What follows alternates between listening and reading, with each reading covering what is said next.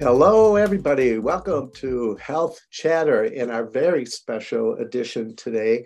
It's it's an enlightening show, and we'll get into more of the details on that in a second.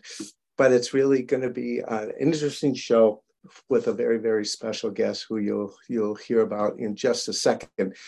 In the meantime, I'd like to introduce all of our illustrious background people who make this this podcast uh, successful. And that includes Aaron Collins and Maddie Levine Wolf, who do our background research for us and help imagine this, help Clarence and I come up with some talking points. Even though we probably could maybe come up with some of the things to chat about.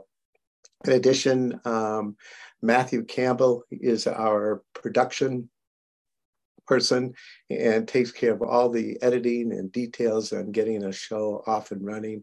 And we have a, um, a colleague with us, Jim Barrett, who works with, with Clarence in his work at Hue-MAN Partnership. And then, of course, there's Clarence himself, Clarence Jones, who's a great colleague. And um, every day, one way or the other, I give him a virtual hug. So uh, it's it's it's it's really wonderful working with him. And of course, we couldn't do this without um, a great sponsor, and that's Hue-MAN Partnership, who um, who's been very gracious and help with us to sponsor our our podcast. They're a great group, Human H U E M A N partnership very, very involved in the community here. And so thank you to them. So today, wow, this is going to be fun. Um, we have a special guest with us, Katherine Standefer, who has written a, um, a wonderful book. I'm actually showing it on the screen here, but all of you listeners won't be able to see it. But she's written a, a wonderful book that I can highly, and I underscore the word highly, recommend to you. It's called Lightning Flowers, which is really a, um, a memoir of sorts based on experiences that she's had in the uh, in the health system. And so, Katherine, um, she's got she's got an incredible background besides an incredible writer um, you know it's one thing to write about a condition it's another thing to engage the audience when you when you it feels like you're almost living this this condition that she has which we'll get into but katherine is the author of this book obviously it's a finalist for the 2021 kirkus prize in nonfiction and the Arizona New Mexico Book Award in Memoirs. Lightning was Lightning Flowers selected as the New York Times Book Review Editor's Choice was featured on NPR, Fresh Air, People Magazine, the Oprah Magazine. I, I could go on, on and, and on, and um, I could spend an hour just giving the accolades behind this and and you. So um, really, really, thank you. So, um, you know, I'll tell you, I, when I read this book, just to get the, the, ball rolling here, and and everybody chime in who's on this podcast. Um, I was struck when I read it by the themes in the book itself. And I had to write them down so I'd remember them. But um, obviously, a serious medical condition, which we'll get into, navigating the insurance, the health insurance arena. Oh my God. I mean, you know, it's like I'll underscore that. Um, your lifestyle, um, what's a life worth which is kind of a, a key a key theme of, of this book in the sense of you know the technology. Um, implications for policy um, whether you know i kind of thought of it on, on one end when i was reading this is it's it's kind of uh, analogous to orphan drugs that are that uh, people need. Um, but this is kind of like orphan medical procedures it's orphan treatment it's orphan technology um, and then of course medical management so those were all themes that kind of kept circulating in my my head when i I was when I was reading your fabulous book. So I was wondering if you might want to comment at least those themes a little bit, Katherine. Well, first of all, thanks for having me on. This is a real treat. Um, yeah, just listening to you talk, it was a reminder of how hard it was to pull together everything that I wanted to shine through this book and the really interesting truth that I didn't have to reach too far for any of it. The experience I lived inherently connected all these things already. And that my body, my daily life, was shaped by public policies, and that the way a medical technology or treatment is accessible or not accessible has a lot to do with who you are and where you are on the planet and uh, these sort of invisible calculations that we make culturally about where to spend our resources and how to relate to death. And so it's a big swirl. And I hope that the personal story carries those themes without them becoming too overwhelming, um, just in showing that one life is bumping up against all of these issues at the same time, just moving through a system and, and trying to live a life. So, you know, for our listeners, um, why don't you just briefly, non medically, you know, describe, you know, QT syndrome so they kind of know what kind is the overarching umbrella that we're dealing with here? Yeah, so the heart is an electrical organ. And each time it beats, it has to electrically prepare for its next beat. And so in long QT syndrome, that repolarization period can get disrupted. You can end up with parts of the heart that are ready to fire and parts of the heart that aren't ready to fire. And if it gets desynchronized like that, you're going to have an arrhythmia. You're going to have different parts of the heart kind of quivering instead of pumping blood. So, long QT syndrome, at least the type that I have, is due to a genetic mutation. Um, and the particular type that my sister and I have is called type 2, and that has a little bit more to do with the adrenaline response in the body. So, it's often um, this desynchronization of the heart can occur because of being startled in some way, which is truly bizarre. My younger sister started going into cardiac arrest in her dorm room at age 18. And the day that my long QT presented itself, I had taken a phone call and run out to a parking lot. So these are truly mundane activities. There is a type of long QT syndrome that uh, has to do more with physical activity, and there is a type that has to do more with sleep. And some people do end up with medically induced uh, or medication induced uh, long QT syndrome because of certain medications that they're taking that change the heart. Um, but ours is more likely to be dangerous when an ambulance ambulance passes or someone jumps out of the uh, woods or something random yeah. happens. So let me, you know, this is what struck me, and I want to get your your perception of this. Um, when you were diagnosed. So it's like, you know, when somebody is like first diagnosed with cancer, for instance, it's like, what do people do? You kind of, it's that initial um, mind shock.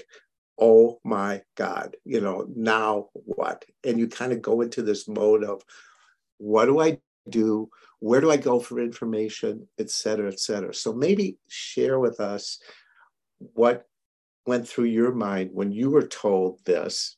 Although maybe you weren't told because you were shocked, right? I mean, but at any rate, when you found out that you were uh, diagnosed with this, how did what were the first responses that you did? Yeah, so when I was 24 years old, I'd been uh, working as a ski instructor and a climbing guide in Jackson Hole, Wyoming.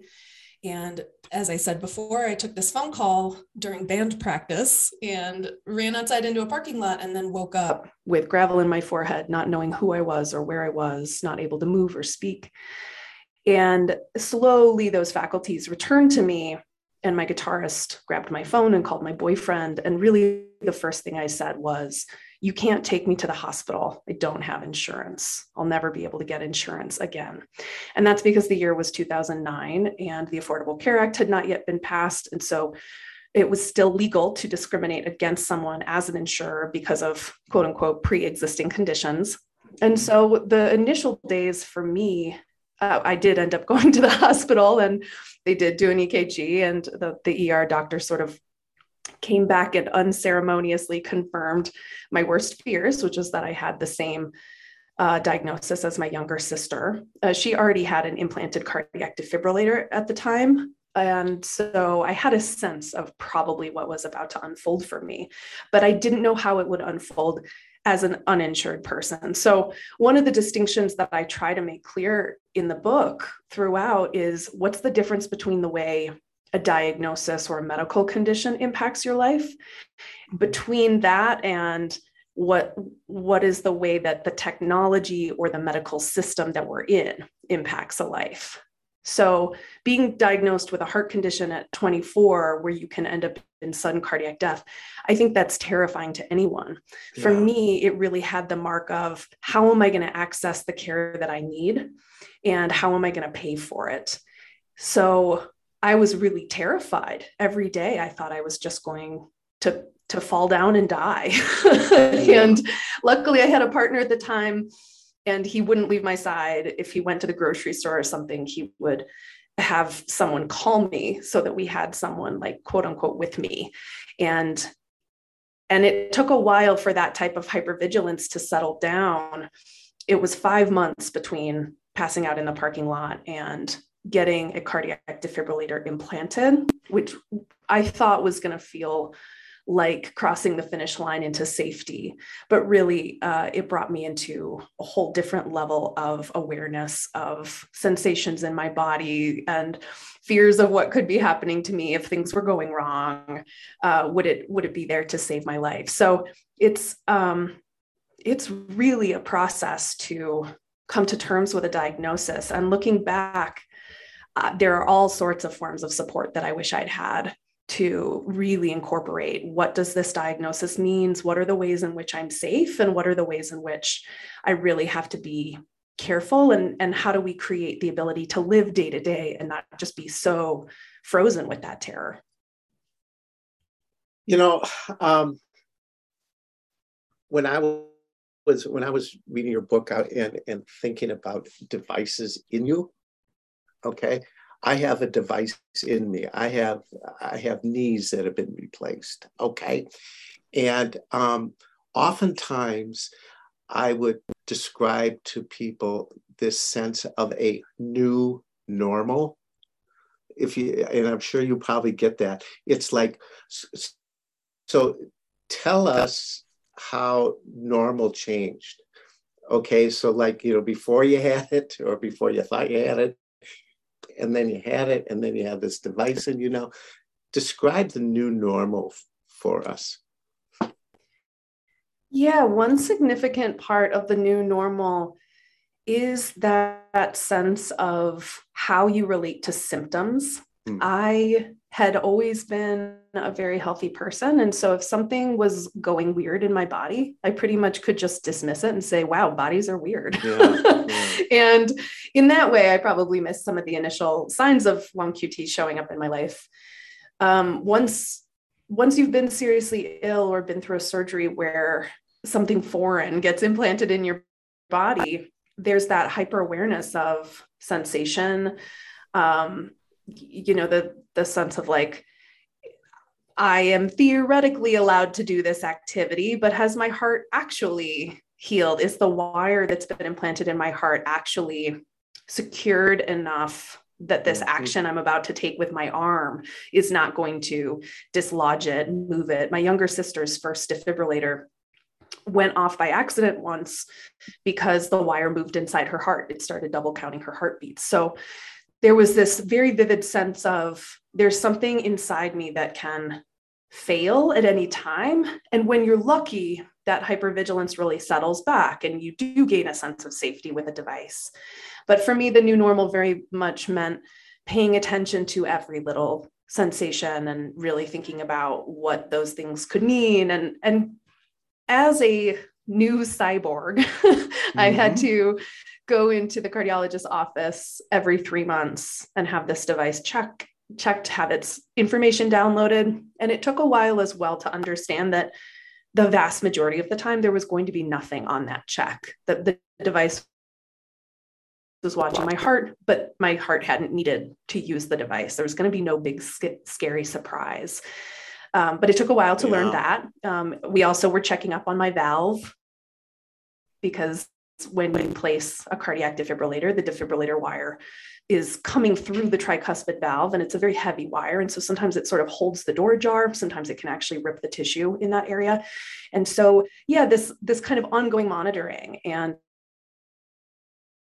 doing the monitoring in order to be safe, but also getting very nervous about will we find something? Will the situation change?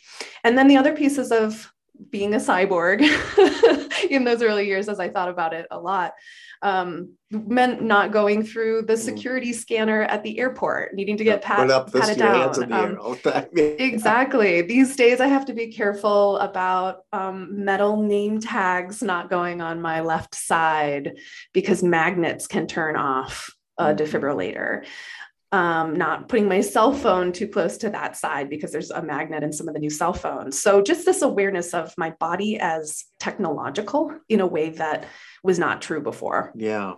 So Katie, this is Clarence. Yep. I I want to say I truly love reading your book. Uh, it was uh, quite um, it was quite a journey for me to to be able to read uh, such uh, uh, to, to hear your language and how you how you wrote so so so well. Uh, it also caused me to to think more deeply about my own personal life and my own family. And, I, I, said this a little bit earlier is that uh, it actually caused me to ask my my my own family. And I had brothers and sisters and uncles that had defibrillators inside of them. I never knew that, and so I really appreciate that.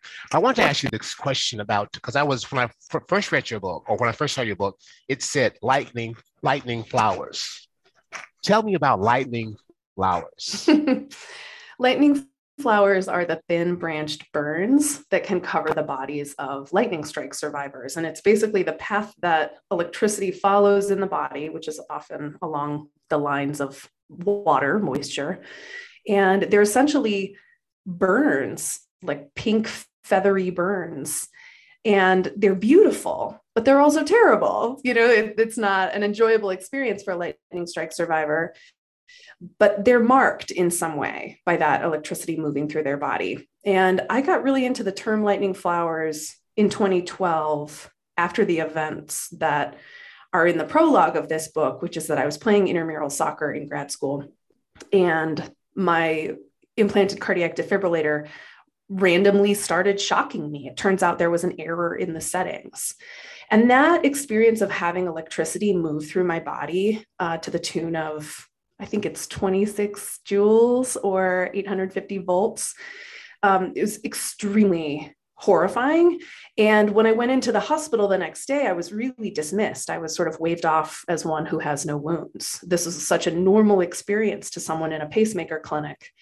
And it's absolutely not a normal experience to have as a human. And so I thought a lot about how, in any other part of human history, to take that type of electricity, especially from the inside of your body, from next to your heart, that would be nothing short of spiritual transformation. Mm-hmm. And what did it mean to find a spiritual understanding for what I was going through?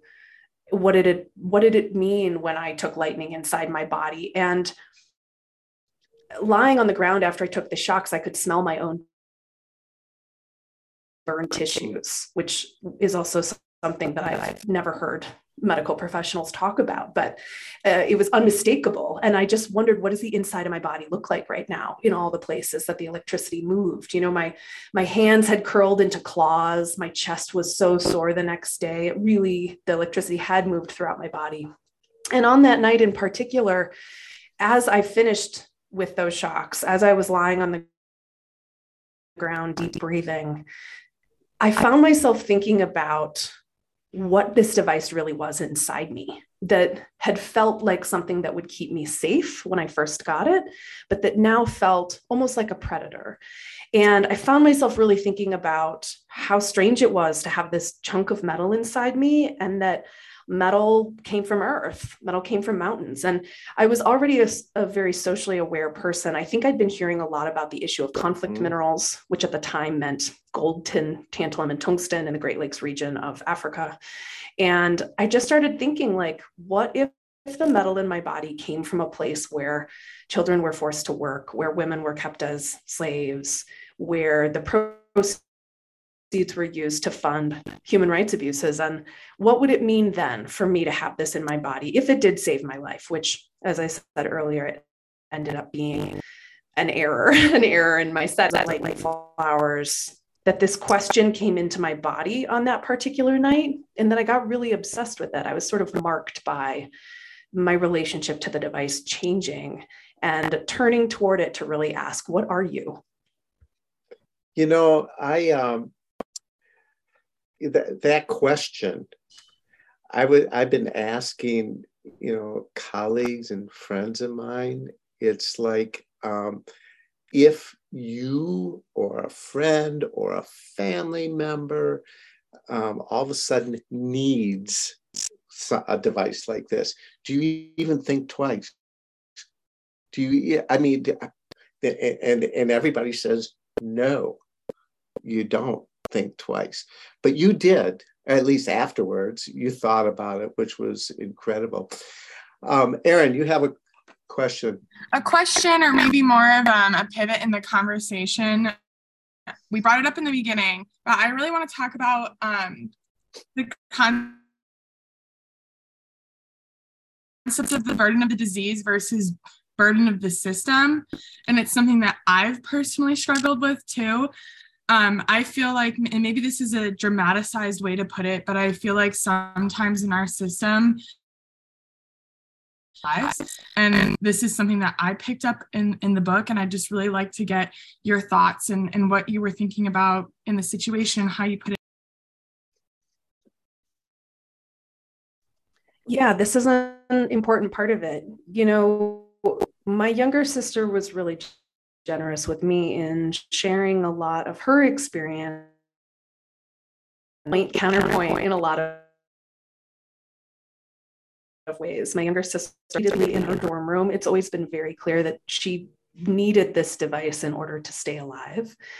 And when this initial health event occurred, she was on my father's insurance as a college student, and it was good in insurance. So the financial burden of that surgery was not overwhelming.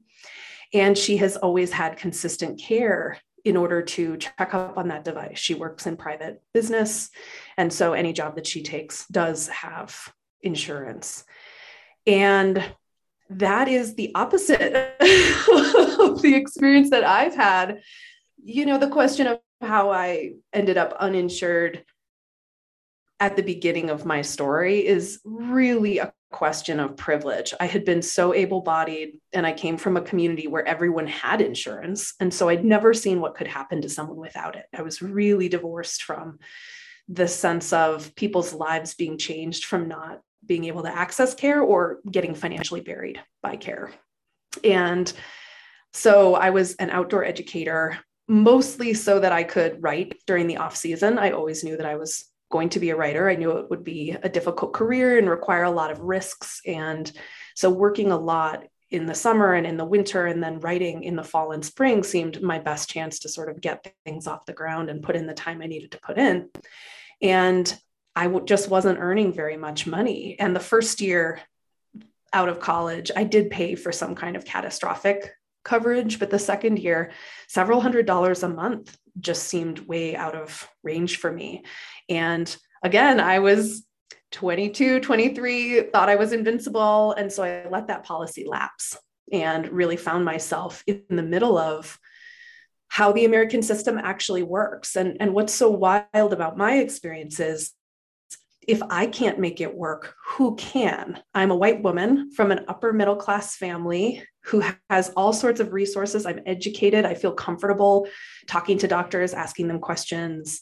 Um, there are just a lot of ways in which I am set up for success. And I hope one of the things that's evident from this book is the way that individuals within this system bent over backwards to try to make things happen for me. The reason I have a cardiac defibrillator is that a doctor was willing to donate his fee advised me on moving to uh, a, a, pretty high end area. Boulder, Colorado is not where everyone can move. Um, my parents helped me make that move in order to become a resident, in order to draw on social systems in that area. And then the doctor got the anesthesiologist to also donate his fee, lined up a free device from St. Jude Medical. Boulder Community Hospital ended up paying $84,000. And so I still ended up with $25,000 of medical debt as a 24 year old, which is not ideal, but it's way better than 180,000. Mm-hmm. And really seeing how individuals stepping into that system to try to help me had such a high impact. That's not replicable for all people. That's a huge problem. And very similarly, later in the book, I'm so grateful to have insurance through the Affordable Care Act healthcare marketplace. But my experience really exposes some of the cracks in that system, namely that where I lived, which was a semi rural city, Tucson, Arizona, uh, there was only one insurer on the Pima County marketplace. And that insurer then limited which hospitals I could go to. And uh, I ended up with not the appropriate specialist in network and had to engage in a really huge healthcare battle in order to receive the specialty care that was appropriate to my situation. And so just seeing the way my sister has absolutely had terrifying things happen to her in terms of her health in terms of recovering from surgeries as i said earlier the wire moved in her heart she's she's also taken accidental shocks but her life has fundamentally been shaped more by the condition and less by the way she moves through that system. Katie, so, I want to, I want to let me say this real quick, say San, yeah.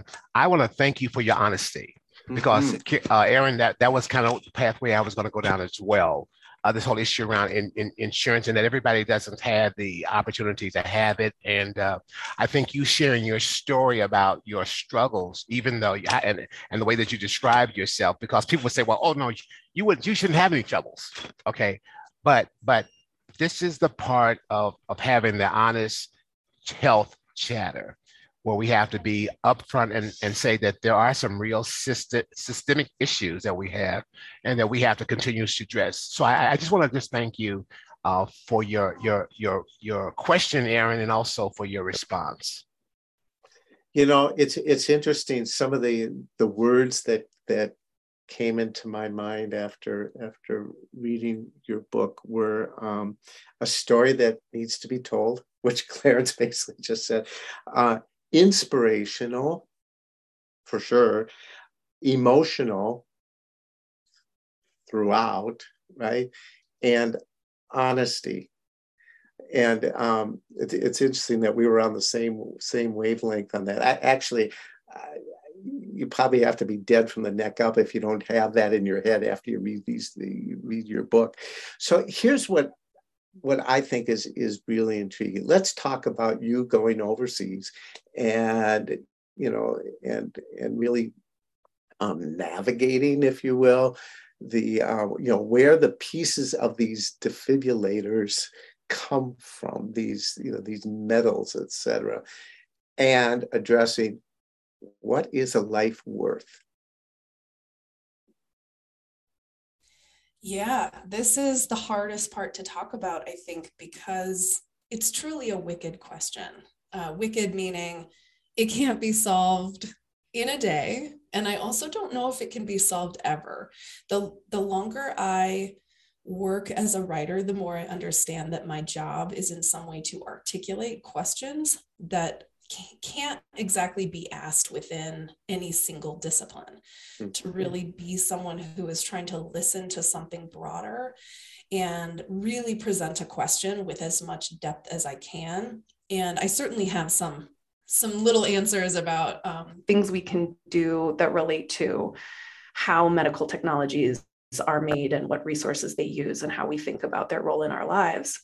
But for me, as a writer, the path of following that obsessive question was really transformative. So, in the days after I took those shocks to the heart, I traveled up to a St. Jude medical factory. Um, that company is now owned by Abbott, but at the time they were St. Jude. And I sat down with an engineer and we talked through what a defibrillator actually is. It's basically microelectronics, a battery, and a capacitor in order to generate electricity. And then um, all of that technology is seated within a titanium can and connected to the heart by an insulated wire. So, relatively simple, not very different from other microelectronics in our lives, like our cell phones. It, it just simply has to be implantable in the body, which contains a lot of engineering challenges. And so, I ended up traveling to another St. Jude factory in Sylmar, California, where my device had actually been made. I got to meet some of the employees who worked on it, which was a striking experience to really think about that intersection of uh, people touching and building what goes inside yeah. our us and our loved ones and then i i had quite a journey around how exactly do you trace minerals in a device and back in 2012 there was very little consciousness around how we figure out where things are from uh, the financial reform legislation the dodd-frank act which was passed in 2012.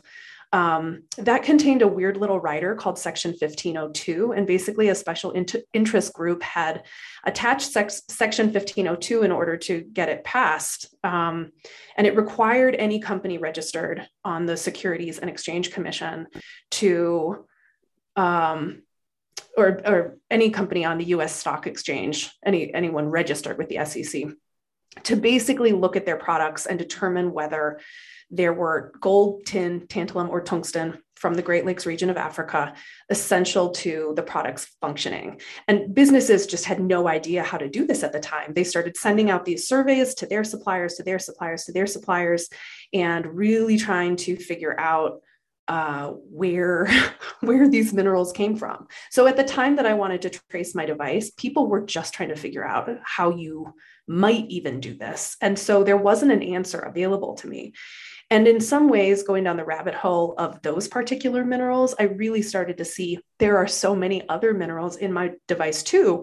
And if I can't trace them to a specific place, what does it look like to think about both the worst case and best case scenarios for how a product comes to be built and what types of human and non human communities uh, it intersects? And I ended up choosing Madagascar as my primary site. There was a mine called Ambatovy that was producing nickel and cobalt. It was a very new mine being carved out of endemic jungle. So it was very interesting to me, both because it had been lauded for its corporate social responsibility and also because it was destroying an ecosystem that is found nowhere else on the planet.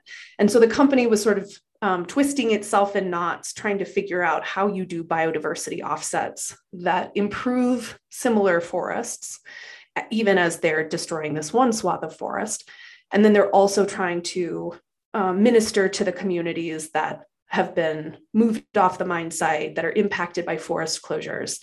And it was truly stunning to sort of watch all of the different ways that digging metal out of the earth changed everything for human and biodiversity communities. And to really try to follow like what is it we actually even want from companies in these scenarios? What does it mean to be ethical in the best case scenario? And and also this fundamental and really difficult truth that it's actually a little inappropriate in some ways for mining companies to be managing all these social environmental programs. Mining companies are good at getting rock out of the ground. And as one person mm-hmm. told me off the off the record, just in terms of who it is, he said, We're not here to do God's work. and I was like, wow, that's it feels harsh. It's also true. It, it's not necessarily really their area of expertise. So, so I really found myself winding way down different rabbit holes, trying to weigh what does it mean when this metal ends up in my body? And how do we reckon with all of these very diverse consequences for people who, by and large, will never have a chance to receive those similar yeah. technology? You know, I, it, it's an amazing question and and and to your point i think it's a hard question that i don't know will will be answered but the mere fact that you put a hard question out there like this it's kind of certainly as as i was reading your book it was this aha moment it's just like wait a minute here it's just like we all need to think about this. So let me talk about this um, health insurance a little bit. Um, I personally think it's unfair. I think the whole the whole system is whacked out. Okay, um, to the point of um, you know put a, put aside uh, devices, put aside the metals that go into devices. Aren't we all dependent upon our health in order to proceed as as humankind? Okay, and um, if everything is so compromised or difficult, um, I think, frankly, it adds to the disease. So to that point, I'm, I'm, I'm going to ask you this. All right, so you have this problem, the, the QT syndrome. So add to that stress. Okay, so I want you to reflect on that a, a little bit for our audience. Okay, on one hand, you have you know a medical issue. And the other hand it's in my mind at least it would be exacerbated by all this stress. That's particularly true of type 2 long qt absolutely. Absolutely. Um, this idea of having more adrenaline in the system is exactly what can lengthen the qt interval and make it more likely that a heart goes into um, some form of arrhythmia or cardiac arrest. So I was highly aware that the exact experience I was having in the healthcare system could cause more harm in terms of my condition. And I also, when you think about the way a body recovers from something, my story is interesting because no one ever told me in any specific way, oh, now you're immune compromised. There's no specific reason that uh, having long QT syndrome would do that to you. And about six months after my device was placed, I became septic. And we never completely figured out where the sepsis originated. It was group B strep, which can live benignly in the vagina or digestive tract. What was clear was I was not a healthy 24 year old in the way that I looked. There was something fundamentally in me that could not push back against this bacteria that usually is benign. It's usually quite controllable by the body's natural immune system. Mm. And it took over to such an extent that I was in, the, in and out of the hospital for about three weeks. You know, I um, had organ swelling. I ended up with pneumonia and a blood clot in my lung. It was very serious. And I just remember that whole spring trying to recover from the implantation of my defibrillator and I was working two jobs to try to pay off that 25 grand in debt and and I wasn't fair. resting.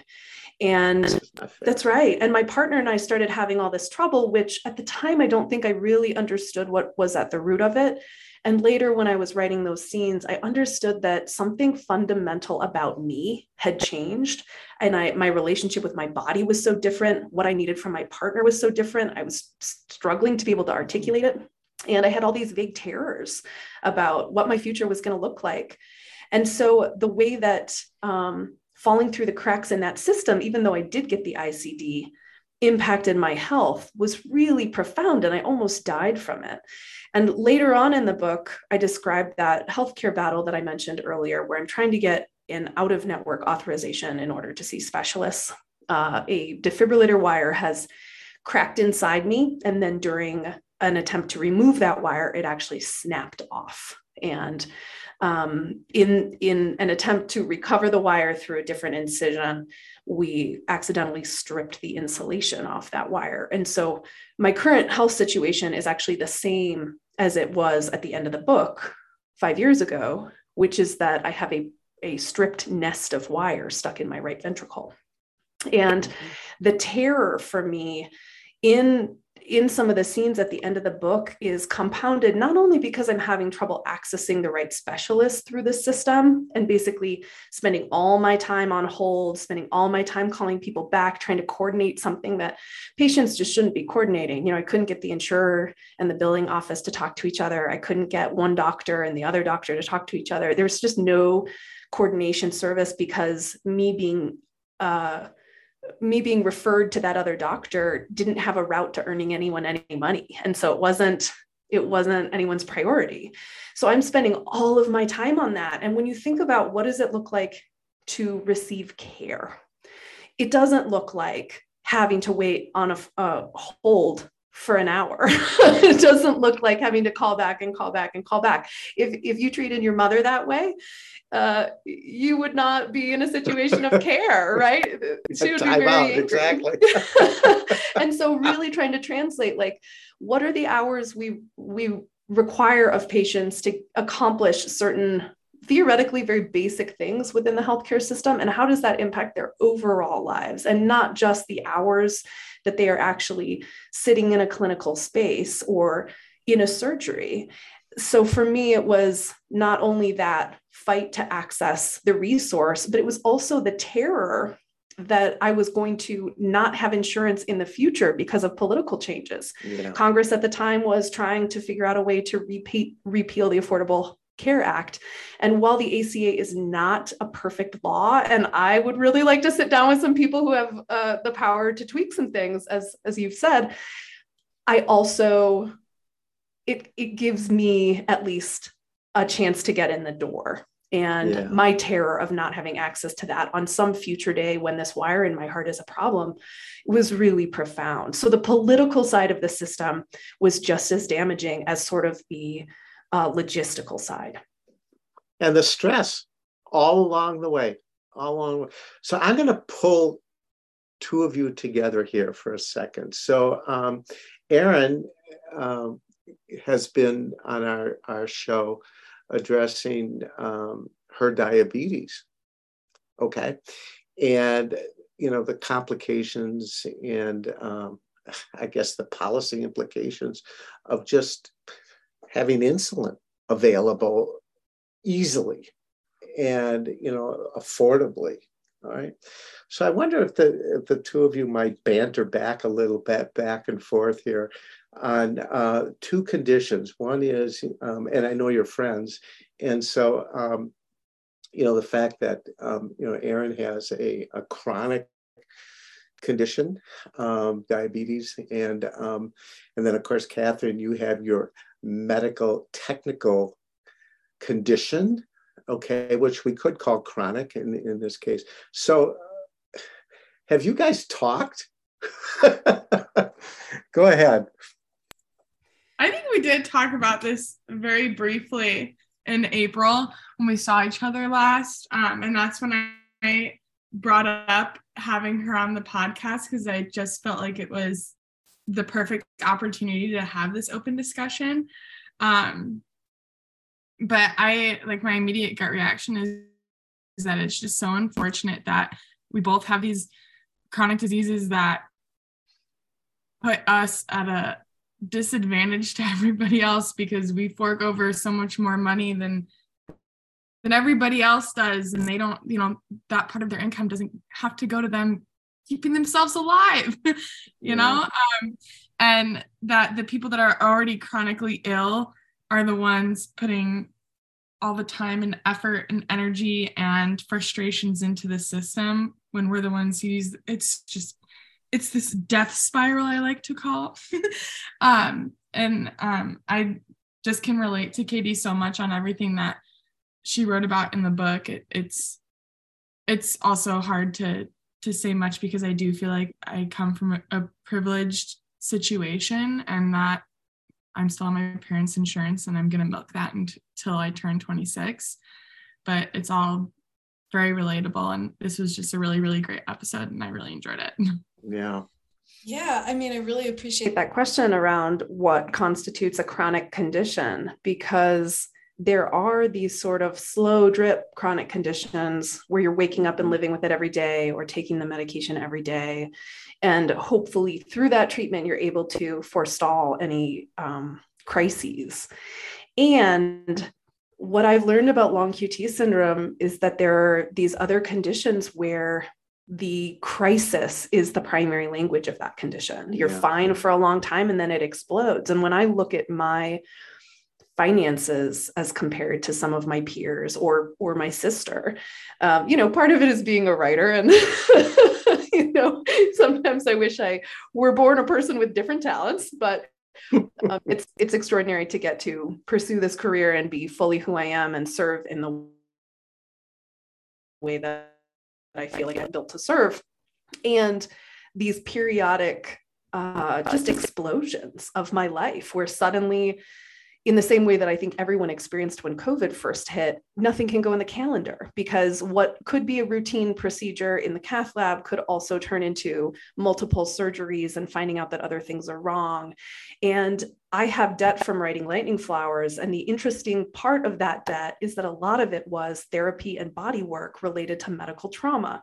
So it's this added burden of what does it mean to actually recover after certain procedures? And you know that's not something that's in lightning flowers because i had the book end in 2017 but you can certainly tell when i do my lead wire removal surgery that this is not a good experience for me. That unexpected things happen painful procedures have taken place and my body was present for every moment of those procedures even if my brain was under anesthesia. Yeah. and has been through and that, that can show up in very bizarre ways and require treatments that maybe you hadn't heard of before. You know i really had to pioneer like what types of um, healing practitioners should i be working with to move this type of trauma through the body?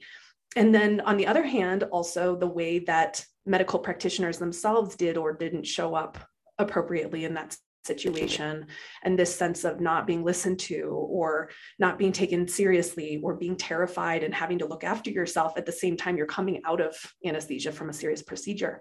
The emotional ramifications of that have been very real in my life. And in order to tell this story i had to really process every moment of that. And so it's kind of this shadow cost. It's not even related to what a hospital bills me or what an insurance plan costs it's related to the way my work life gets disrupted, the way my productivity is disrupted by the trauma itself, and, and what it takes to actually heal a body. Lifestyle. It's just, it, it, it shocks your lifestyle when you really get down to it. Clarence, thoughts? You know, I am really excited uh, like I said before, I'm really excited about this conversation. I think it, it was is an excellent conversation. What's your plan for the for the next five, ten years? I mean, I mean, I, am going to tell all my friends to read your book. Okay, so just yeah. Say, so we're going to get you out of debt. We're yeah, going to yeah, tell yeah, everybody on this pad. Yeah, we're going to sell a million copies. Yeah, yeah, right? Here we go. Everybody should read the book Lightning Flowers yeah. by Katherine Standefer. Yeah. Go ahead. Yeah, no, I was, I, I was going to say, you know, we, we're in great company now that you've been on Oprah, you've been on NPR, you know, now you've been on Health Chatter. Boy, we don't know what to do now. So we, we, we feel, we feel so honored and privileged. But I, but I, but I do. What's, what's the next steps?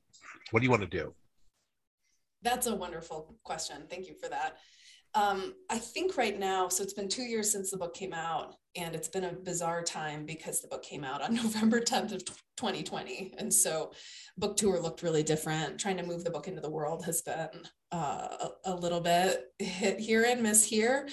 And so I think I am sort of transitioning right now in a couple of ways. One of them is trying to figure out how do I continue to be an advocate for some of the supply chain side issues that are in the book. In particular, there's a great, great group called My Heart, Your Heart that is figuring out the logistics of pacemaker and defibrillator recycling. So essentially taking devices that barely got used from hospitals or funeral homes and testing them, finding out how much battery they have, making sure the electronics still look good, and then sterilizing them and actually sending them abroad to be a part of FDA approved studies so that we can see if we can start reusing these devices that are so hard won in a in a resource sense. So I want to stay a part of that and I'm trying to figure out what the best way as a writer and speaker is to be an advocate for that. I also am really interested in continuing to speak within the medical world, which is um, terrifying in certain ways because, as a person who desperately wanted to be listened to by cardiologists and other practitioners, um, I'm really asking to be listened to and to talk about the nuances of how we relate to death and when we call in technology and when the most technological solutions actually aren't the right solution, and how to have some bravery around how much risk we're able to tolerate in order to not reach necessarily for the most resource intensive thing if it's not actually necessary. Yeah. Um, wow. And then um, personally, I'm working on my second book. Yay. And so it's called Skin Hunger. And it's about having spent uh, my entire adult life, other than the two years that are described in Lightning Flowers, uh, single. And it's really a reckoning with abstinence culture, it's a reckoning with sex assault. I worked as a sexuality educator for a small clinic in Colorado for a little bit. And that's a very interesting world. And it's also um, becoming in many ways about what it meant to go through illness as a young person and have that disrupt a relationship and what it meant to then go on dates and look people in the face and think will you be my caregiver at my next heart surgery that really Yeah. changes the way you date and it changes your um, sense of what it means to be in your body and how you listen to intuition and speak about your needs and so there's a lot there that i'm not uh, I haven't found my way to what the story is or where the answers are yet. And so it's it is a brave process to really ask, how is it that I ended up spending basically my whole adult life single? And what does it mean? you know it'll be a great a great book if if if your first book is any indication you are an incredible writer and an engaging storyteller. Um, putting aside the unfortunateness of of of it all.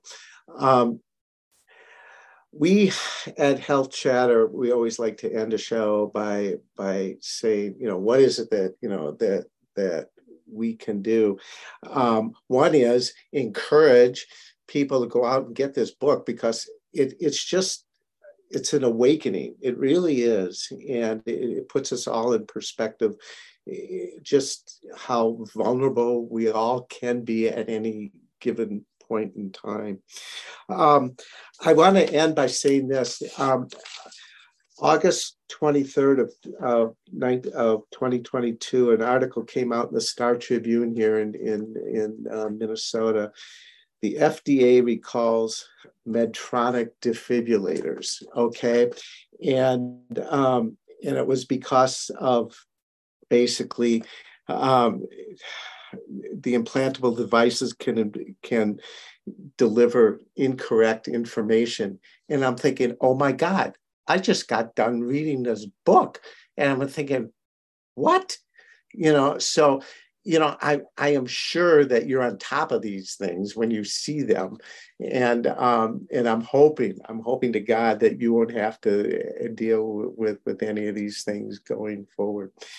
I want to thank you really sincerely for for for being on our show listeners I, I, I encourage you to listen to this show once maybe twice or three times because there was so much great information shared in it we have shows coming up um, on on health chatter soon one we're doing one on um, on anti-semitism we're doing one on racism we're going to be doing one on Alzheimer's and memory loss coming up.